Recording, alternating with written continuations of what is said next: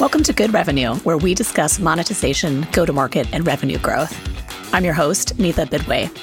We're here to discuss what we can do to influence more effectively, improve profitability, and sustainably grow revenue while delivering more value to customers over time.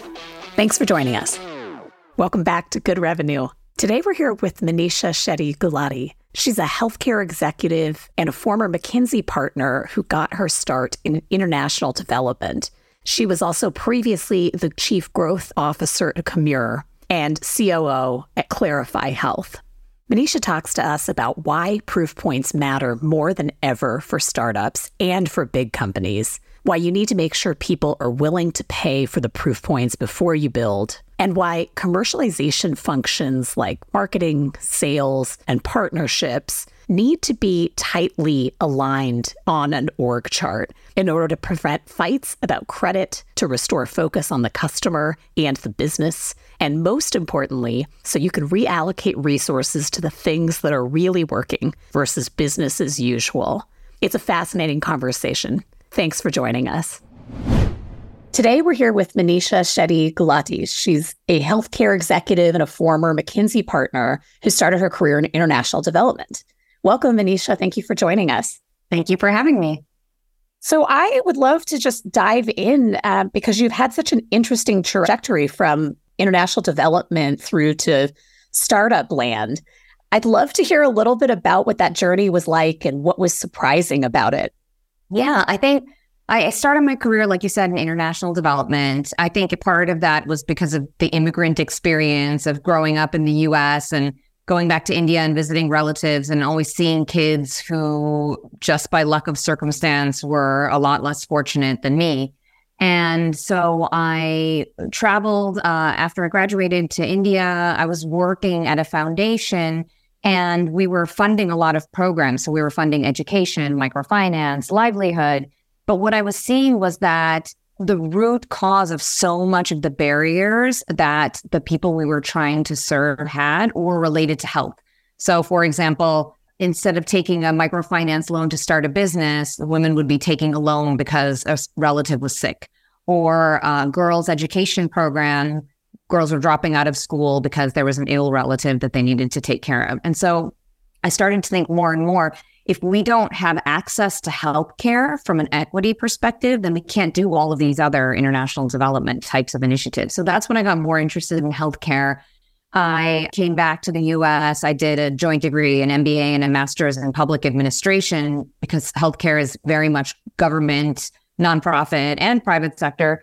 And then that's what I've been doing since then. So I was at McKinsey for 12 years. I was a partner there working in all different parts of the healthcare ecosystem um, more and more we were thinking about data and analytics. And i've always been working on how do you make healthcare outcomes better at a lower cost to the system. And as we did more and more of that it's like okay how can we use technology and data and analytics and things like that better? So that's when i made the leap into the health tech space. And for the last five years have been doing that. And to answer your question about what's been surprising about it Healthcare is such a universal need, but it's so different in every country and it's complex, but also completely interdependent. So, the way that payers and providers work, and life science and med tech, and the nonprofit and for profit sectors, all of those things are just interdependent on each other. So, to get healthcare to work for the average person, it requires simultaneous movement of all these different parts. So that's why I think it's been so hard. Yeah, it's um, obviously just being in the U.S. and seeing, you know, the incredible complexity and um, how costly it is for us as, you know, individuals and business owners. It's it's wild. So I, I think it's challenging for everyone. I, it's rare to find someone who feels like healthcare is working well for them. For sure. You know, and one of the things that's interesting is it's a notoriously challenging market in so many ways. And, and you're speaking to the complexity and the interdependency of so many factors. Are there a few things that you think healthcare firms are missing today, things that they should be doing or could be doing that maybe aren't as top of mind? Well, I think that there's so much potential right now in healthcare to improve different elements of it. And even if you think about technology, for example, being in the space of innovation and people trying to use technology, the barrier to innovation in healthcare isn't actually the technology. There's a lot of amazing technology that's being used widely in other industries that just hasn't taken off in healthcare yet.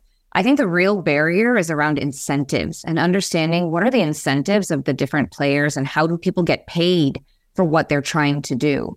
Because in the US, you have a very different system, which is a more fee for service system. You get paid per visit. So, take an example of telemedicine. So, the technology to do a doctor's visit on video has been available for a long time, right? And it was wasn't used because the way people got paid was when someone walked into the office. But when COVID happened, the incentives and the way things were reimbursed changed by force to to make it work during the pandemic. And now you see so much, so many things happening because the reimbursement models have changed. And so I think it's part of the reason I've worked in different parts of the healthcare industry my whole career is because I really feel like you need to understand what is driving the incentives and behavior and payment of the different people in the system. And in the US, you have the added complication of employers uh, as well that are funding healthcare and paying part of your premiums. Whereas in, in the UK and in m- much of Europe, it's more of a government social system where they're thinking longer term about your healthcare over 20 years, but then you've got the problem of being a public system, whereas in the US, it's very short term. Because your insurance is tied to your employer, on average, you're with the same insurance company for three years. So that doesn't really give people the incentive for long term preventive care. So I think it's really around thinking through that full ecosystem and what people's incentives are and building your business around that. Because healthcare is one of the only industries where the people you're serving aren't the payers of your product. And so navigating that dynamic is really important. Yeah, the opacity of that market makes it so hard again to to make choices in any yeah. in any uh, capacity. You know, I'm curious. Do you think that the innovation in healthcare will come from existing players then? because it is so hard for new market entrants. And that's been one of the, you know, one of my observations, just kind of looking at the healthcare space, that there have been a lot of investor backed firms.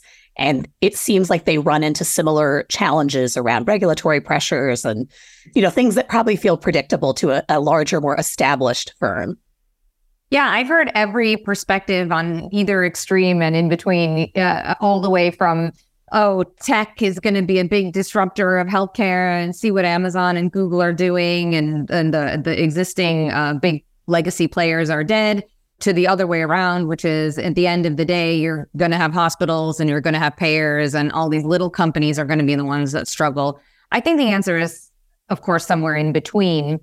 We're never going to not need hospitals and specialty care and a way of paying for our care. And so, and in order for those things to change, you have to take away from people who have something in order to make it more equitable. So I think from a systemic point of view, that's really hard to change.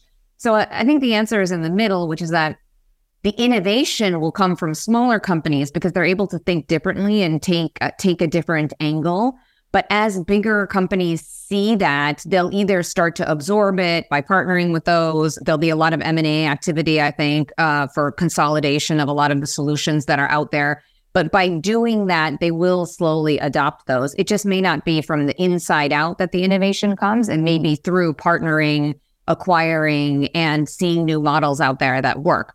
So, for example, a lot of the care organizations that are coming up now are very personalized to specific healthcare needs, whether it's mental health care for adolescents or the LGBTQ plus community and what are their needs. And so in the long term, it's hard for an organization that's very focused like that to scale to the level that's expected from a tech IPO and, and be a giant company. But seeing those models work and proving out actually you do have happier patients and better outcomes and better costs, those models will start to get adopted into more mainstream healthcare. Are there any other opportunities that you think um, founders, investors, maybe acquirers should be considering or thinking about? Yeah, I think there's a few areas. One, which we just talked about a little bit, is around settings of care. So where do people get their care? So that I think will change. It won't be that people physically go to a doctor every time they need care. There are more options. And my dad, for example, just got his hearing aid at Costco and he's got an app and he's figuring the whole thing out. And so, and they have a, he did his whole hearing test at, at Costco. And so I think healthcare is moving to meeting where the consumer, where they are more and more. And so that could be in retail, that could be online, that could be through prescription pharmacy, that could be um, are different ways of interacting with your your physician. So there's a lot of space there. I think that area is moving. Another area, like I've mentioned, was personalization of care. So, what are the needs of different groups of people, and how do we make sure it's targeted? There's been so much talk, for example, of the elderly. We're going to have a huge portion of our population in the next 10 years be over 65, which means they're on Medicare. And that group of people has a very different set of needs and a way, a different uh, way of interacting with technology, although they certainly are interacting with technology so, how do we actually think about care at home, serving that elderly population um, who are now working longer, staying more active, doing different kinds of things? And, and so th- there's a lot of in- innovation opportunity there for different groups of people. And then uh, another area is that having been involved in data and analytics for such a long time, it used to be that there was a race for data. So we wanted data about people. We needed to connect the data. We want pharma companies to open their clinical trial data, and everyone wanted data. And looking forward, I think the data itself is going to be more of a commodity because now we have methods of connecting big data and doing things, and we will find a way for that to be all HIPAA and healthcare compliant. But it's actually around the so what? How do you actually take the action so if you can predict that a person's going to end up in the hospital and they're more likely to, and they have some social needs like transportation needs to be able to get there, and you can you can know so much about people now. But actually, how do you execute that insight or that predictive analytics in a way that works for doctors and nurses, super busy workloads, and um, and the way people get paid in this industry? So I think all of those are interesting areas. Yeah, it definitely seems like it comes back to the economics at the end of the day, too. Economics and outcomes. Yeah, because when ta- when the market was good, people all wanted to innovate, and it was cool to have partnerships with a lot of startups and be and a lot of companies had innovation and digital budgets. But now, uh, when the market has tightened and healthcare providers at least don't have the COVID subsidies that they had anymore, and um, supplies are getting more expensive, the workforce is getting burned out. So the proof point for what is ROI is is really important now, and I think that's what's going to be important for entrepreneurs and companies to succeed because it can't be that, oh, maybe in five to seven years, you're going to have a healthier population. No, it's got to be in 12 months. What's the ROI that I'm going to see as the customer that's going to go straight to my bottom line somehow? So I think the bar has gone up for being able to prove that in a shorter time frame. How do you think about building a successful business model in such a complex, opaque market since you've done this in all kinds of different organizations? Just an easy question for you. Yeah, yeah, it's simple. Uh, no, there's no magic bullet to it, but I do think partnerships early on where you're testing the models out, getting constant feedback. I mean, this is tried and tested in software, right? To have an agile model, do beta testing, figure things out. But it's it's also true in services too. And healthcare is still very much services industry. There can be a lot of tech and tech enabled uh, pieces, but to be able to do that early on, get feedback, iterate, and then to have those proof points and reference cases, that is really critical. And so being able to do that successfully requires trust. And I don't know if a lot of traditional healthcare organizations trust big tech players that much or trust that a little startup is going to be around for the next 10 years. And so a lot of it is around how do we grow in a way, and this affects the sales and marketing model as well that you put in place, but how do you grow in a way where you have partners, where you can test early, get proof points, make sure that people are willing to pay for those proof points, and then move forward. So I've worked with a lot of amazing people who've come from outside of healthcare and they see so much opportunity and they think, they say, oh, we can build this. It's so much better. And I'm the Debbie Downer that's always saying, well, no one's going to pay for that, even though it's better and faster and more amazing because they've already locked tens of millions of dollars into their electronic medical record contract or because, you know, that's not how they get paid. And so um, having those partners and proving out the, the business model of being getting willing to be paid from specific target segments, whether that's employer or payer or direct to consumer. So uh, there's all kinds of models being tried out right now. That makes so much sense to me because I'm really passionate about this question of understanding willingness to pay. It's been the unlock in my experience too. And it's also something that I don't think we talk about early and often enough. Yeah, because when we do customer research, we think, do people like this? Do they like using it? And it's great. It's great that a nurse really likes using that, but is the CIO going to pay for it out of the IT budget? That's a totally different question. Absolutely. And I think it's the weights that you're alluding to that, yeah, we like it, but is it your 73rd priority or your fourth priority, right? That's right. And especially because all of these changes require some kind of change management as well. Someone's got to do their job differently. And even if ultimately it's better for the patient, like you're saying, if there's, you know, 75 things that you have to do, what's the most important thing that you have to get right? And the 70th thing is going to fall off that list.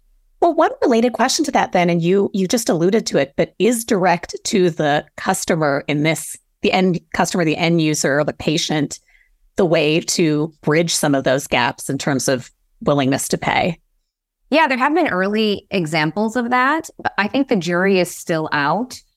What I've observed really is that there are there is willingness to pay from either for what you might call luxury items. So, you know, if you've seen a lot of the online um, companies or pharmacies, they've actually grown in things like hair loss or skincare or things like that.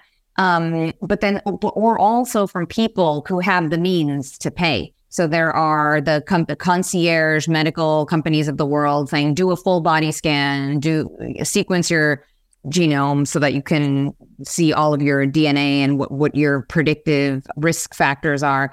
And there are people that are paying out of pocket to do that, but that's not going to be scalable to the whole population because it's people who can pay for that and who are already very knowledgeable healthcare consumers that are doing that.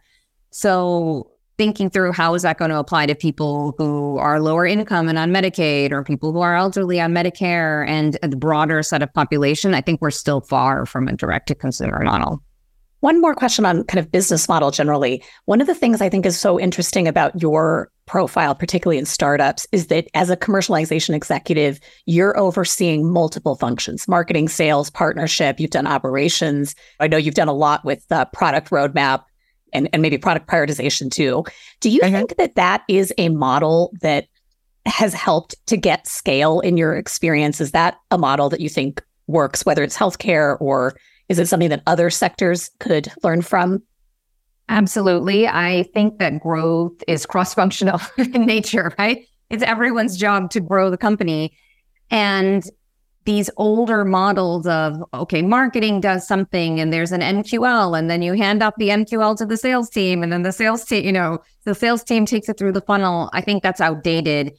And we know that people consume content differently customers, even if it's the, the biggest healthcare organization in the country, they're also people and they're affected by how they consume products in their daily life. And we know that in healthcare, on average, you need more than eight touch points with a brand or a product in order to even consider it. And you're getting those touch points from all different areas, um, including thought leadership and other things that are harder to measure in a traditional sales situation.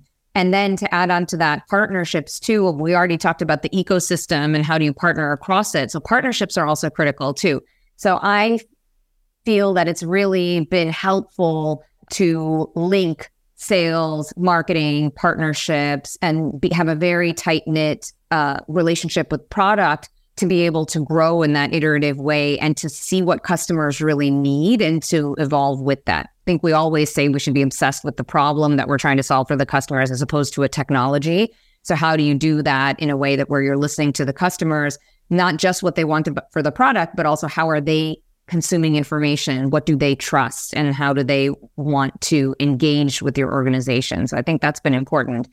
I think the other reason why it's been helpful to tie those functions together is from an organizational point of view, which is you don't have to worry about credit of who did what. So I was just talking to a founder about BDRs and is the is the BDR dead, right? Outbound calling. It's a hot topic right now. Yeah. Yep. That's right. Yeah. And in different companies, you, you, I'm sure you see this all the time, but it, could be sit in marketing, BDRs could sit in sales, um, sometimes even RevOps uh, runs uh, one part of that. And in a world where those are all separate, I've seen that people try and claim credit for the different pieces that the different groups do. And if you tie all the functions together, no one has to fight for credit. You just see what works and what your customers need, and you can look at the data because you could have a ton of MQLs, but if none of them are converting to a signed contract, what's the point of an MQL? So you need to measure it all the way through the funnel and look at all the metrics together.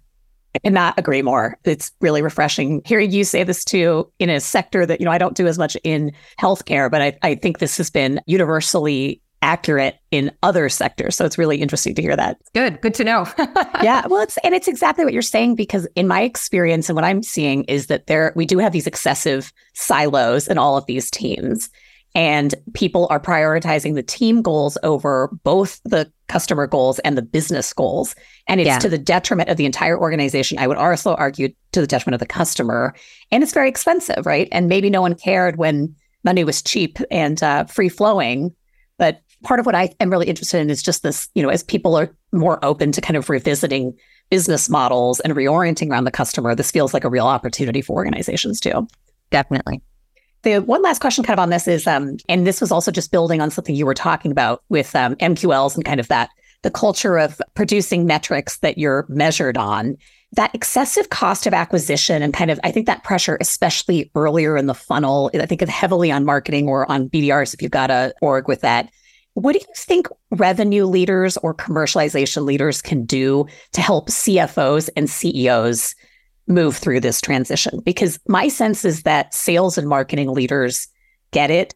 You know, if the teams are aligned, if partnerships are aligned, if we're focused on, you know, pipeline that converts and customers we retain, like these longer term metrics, I find the go to market teams are pretty easily convinced or they're already there that sometimes the CFO is more comfortable with you know, a, a more traditional waterfall um, annual planning projection system. Uh, the CEO again may or may not have enough expertise or they've existed in an organization where this worked for the past 15 years, but it's not working well today. So again, this is another big, big question for you. What else could we do to maybe to change this? Yeah, it has to be customer back because the data that is convincing is what does our customer need in order to get the information that like we talked about that they trust that they feel is credible that they um, think the company is going to be a partner to them because in b2b enterprise sales it's not just this you sell it and you're done. You're you continue to be there in an account management or customer success capacity for your customers so what do your customers actually need and want? And that could be thought leadership as opposed to a cold call, right? But um, but building the case from the customer back and then saying, okay, how are we serving that customer in a way that they need in order to get this information? Because sometimes it's also not just what you said about, okay, it's worked for the last 15 years. It also depends on what kind of company you've come from and whether it has a brand name or it or you're brand new. And there are other factors that influence it. And so you need to there's no one set of tactics that works for any company. You have to think about where you are, where is your brand or set of products relative to what customers recognize. And there there's some sometimes we're attacking needs that customers don't even realize they have until they they see the product or the services and what they can do. And so the only way really is to gather broader data, which I know you've been working on. I've seen some of your stats, but that oh, here's how customers actually want to consume information and learn about companies and then work backwards to say are we actually doing those things and are we meeting them and what's actually converting what's actually working it's important to look at the data too uh, in a more objective way instead of just raw raw raw we're filling the funnel actually what's working and what isn't and being willing to move your resources around accordingly even if it means that something you tried didn't work and that leads to the question I was going to also ask you about transformation, because, well, I think people think about transformation in this kind of um, la di da, like highfalutin way sometimes. Even adjusting a business model or talking about some of this, you know, back of house um, planning to to revenue to retention change. These are really business critical choices. So Given all the experience that you've had, and I know you've done this both kind of on the consulting side and as an operator, how do you think an organization can most effectively move through transformation to implement change? This is a really hard thing to get right. And it's different if you're a public company and you have quarterly earnings that you need to report versus if you're a small startup that's pivoting every six months because you're trying to please your investors uh, and and your customers. So I think that what is important to get right in transformation to me it comes down to two things. One is the incentives, and the second is people. So for a bigger public company, I was just talking to someone about this challenge as well, which is they were at a larger uh, medtech company, and they were saying, you know, all of the business units they know that they're going to get disrupted in the next five years. But what they're measured on is the next one year. And when the market is bad, everyone is retrenching to what they're measured on and putting blinders on to what's going to happen five years from now. So when companies transform, it's partly around how do you balance the longer term view versus shorter term to be able to incentivize people in the right way? And then how do you attack the culture part of transformation, which is super hard? And in my consulting days, we used a framework of the influence model, which is you need to bring together a couple different things for a transformation to work. One is so everyone talks about incentives as in like do are people financially rewarded or not? Okay, incentives are part of it and we talked about that. And the second is an understanding of the why. Do people actually know why you're transforming, or is this some edict that's come from the top? And do people understand what that means for their own day to day job and why it's better for that individual to be transforming, whether it's a digital transformation or a business transformation, business model transformation? So it's that why. Then there's the skills and capabilities. Do we do people actually have the skills and capabilities to be able to make the transformation? And that is all the way up and down the chain. A lot of times the maybe the c suite is thinking about this all the time every day but actually does the last frontline worker know what it means to him or her and how does that change their job going forward and do they have the skills to do it? And then the last piece is role modeling. So is this coming from every manager about acting that change and talking through the change and and what needs to happen. And so all those pieces have to be aligned and fit together for a transformation to happen at a big company. At a small company, I actually think there's been too much pivoting. What I've seen is that people are trying to make it work and they're seeing the next opportunity. And especially in healthcare, going through COVID and coming back, everyone was pivoting to do something to help towards COVID. And that's great because there's also a societal positive impact to that. But now, then there's a retrenchment that happens. And what's the longer lasting business model? And how does that apply in a post COVID or a COVID endemic world?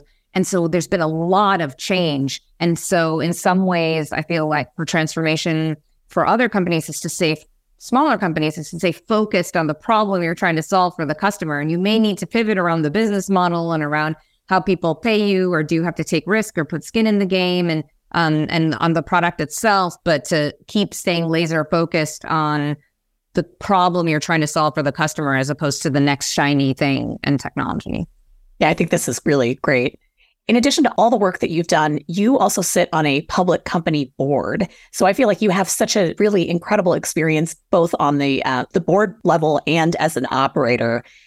But there's two questions here. One is kind of what does that experience bring to your work as an operator? And the second question is boards obviously have an outsized role, particularly in earlier stage companies. So, how do you think boards can be more effective when you are trying to drive change, whether it's a business model or culture or something else? Yeah, to answer your first question, I feel that it's helped me tremendously to be on a public company board in terms of translating into being an operator in a couple different ways. One is having that long term shareholder perspective which is that on a public company board as a director, you are constantly thinking about the faceless shareholder and how are they going to get value over the long term? Sometimes they do have faces and they're bigger institutional investors. You have to deal with them too. But and keeping that perspective at all times, like, is the management doing the right thing? Because a lot of times when you're in it and you're in it every day, there's a bias towards an idea that you believe is going to work or an acquisition you're going to make. So, really having that longer term shareholder perspective and you often hear the expression noses in, fingers out, right? When you're an operator, you're doing all the things. And when you're a board member, you need to be pressure testing and asking the right questions. And so I think that combination of long term thinking as well as that noses in mentality is really helpful because it helps you take a step back from the day to day and think about balancing long term and short term and the management's focused on that quarterly earning. The board is thinking about, okay, what does this look like in the next few years? And how does the arc of that translate uh, to the shareholders? So that's been really helpful. I also think, and it could be just that I'm on a very good board with a good board chair, but it's been a great example of bringing in diverse perspectives in a very purposeful way in terms of the way that the board is constructed everyone is bringing expertise from different areas and has something that they bring to the table that maybe other people on the board have not experienced, whether it's industry expertise, functional expertise, having been on a company of that size. And so making sure that everybody has a voice and that it's not just the loudest person in the room, and then thoughtfully synthesizing those perspectives to bring it back to the CEO in terms of feedback and pressure testing. That's been a really good learning experience to watching that in action. So I try to bring all of those things to my practice as an operator to put that hat on, to put the board hat on for a bit and to think through the longer term or the more objective view as opposed to being the in, in the everyday rush of it all. For your second question around the impact that boards have, I do think that it is very different when you have a private company board, and it could be a PE backed company, so you're you have one investor, but it could be a VC backed company where you have many investors, and the boards there have a dual hat on because on one hand they're advising the company as a board member, but on the other hand, it's an investment right. that they have made that they are shepherding uh, over a longer term. So there's kind of a different set of incentives and priorities in play for that. And boards of startups do very much influence how the team is thinking about what's important and you saw that through all the cycle of growth, growth, growth, growth, growth, growth at all costs. And now, oh, okay, well, how much are you burning? And when are you going to get to profitability, et cetera? So the metrics that are valued for what the management team is trying to achieve when it's a private company board and you don't have shareholders that are objective people that are looking at earnings, that I think is very much influenced by the board and what are they prioritizing because they're investors as well. And so we've probably gone through many extremes of that. And it's important to then figure out what's the right balance. And I think both VCs and startups are thinking through that right now. Yeah, it's such a lively time. I think that it's the it's the time of um, consequences, is what this era feels like. Mm-hmm. Well, this has been such a wonderful conversation. Thank you for sharing so much with us. I have one last question for you. Given all of your experience, what do you think that high performance companies do differently? And are there learnings that we can take away from them? Well, I'm learning more and more about this all the time. So this is a quest for all of us. I would say one important part is the obsession with the customer and what customer needs are and working backwards from there. And everyone says they're obsessed with the customer, but a lot of times we're also obsessed with our own product and technology and, and things that we're trying to sell. So being obsessed with the customer from a product, but also from a, as we talked about, how they consume information is really, really important. But then the other part of that is how do you reallocate your resources accordingly based on what you're learning? And for big companies, there's a lot of research that if you make bold bets, and you actually allocate resources towards them, you're more likely to succeed than if you have a small innovation team or a digital team on the side that's trying to do something, but it's all pet projects and then the pilots die off and nothing's actually changed. So, how do you reallocate your resources and incentives accordingly? That's another really important piece for high performing organizations. And then mm-hmm. the last, which is always the most important, is the people element. So, how do you have a working environment where everyone feels inspired by the mission and understands how they're contributing towards that in a meaningful way? And with especially with all the M and A and things going on, it, it's actually really, really hard to maintain a culture where people trust the leadership. Layoffs are happening now, and it's it's a harsh reality and it's needed in a lot of these companies, but how do you restore trust? How do you continue to make sure that you have a high performing culture that is driving results? And also that it's harder when we're in a hybrid world too, and people don't actually see each other and make the same meaningful connections. And so that's another area where people are trying to figure out what does it look like to have meaningful culture and human connections at a company in a hybrid world like we're in right now. But I think that the high performing companies are the ones that get that organization and people part right. This has been such a rich conversation. Thank you so much for giving us so much of your time. Really appreciate it. Thank you for having me on. It's been so much fun. I love your podcast. Thank you. Thanks for joining us here at Good Revenue. If you liked what you heard, please leave us a review, follow the show, or share it with a friend. We're a news show, so it really helps other listeners find us. And if you have feedback, comments, or suggestions for episodes or guests, please reach out to us. You can find our information in the show notes. This show was produced with the help of RPS Audio, experts in sound and podcast production.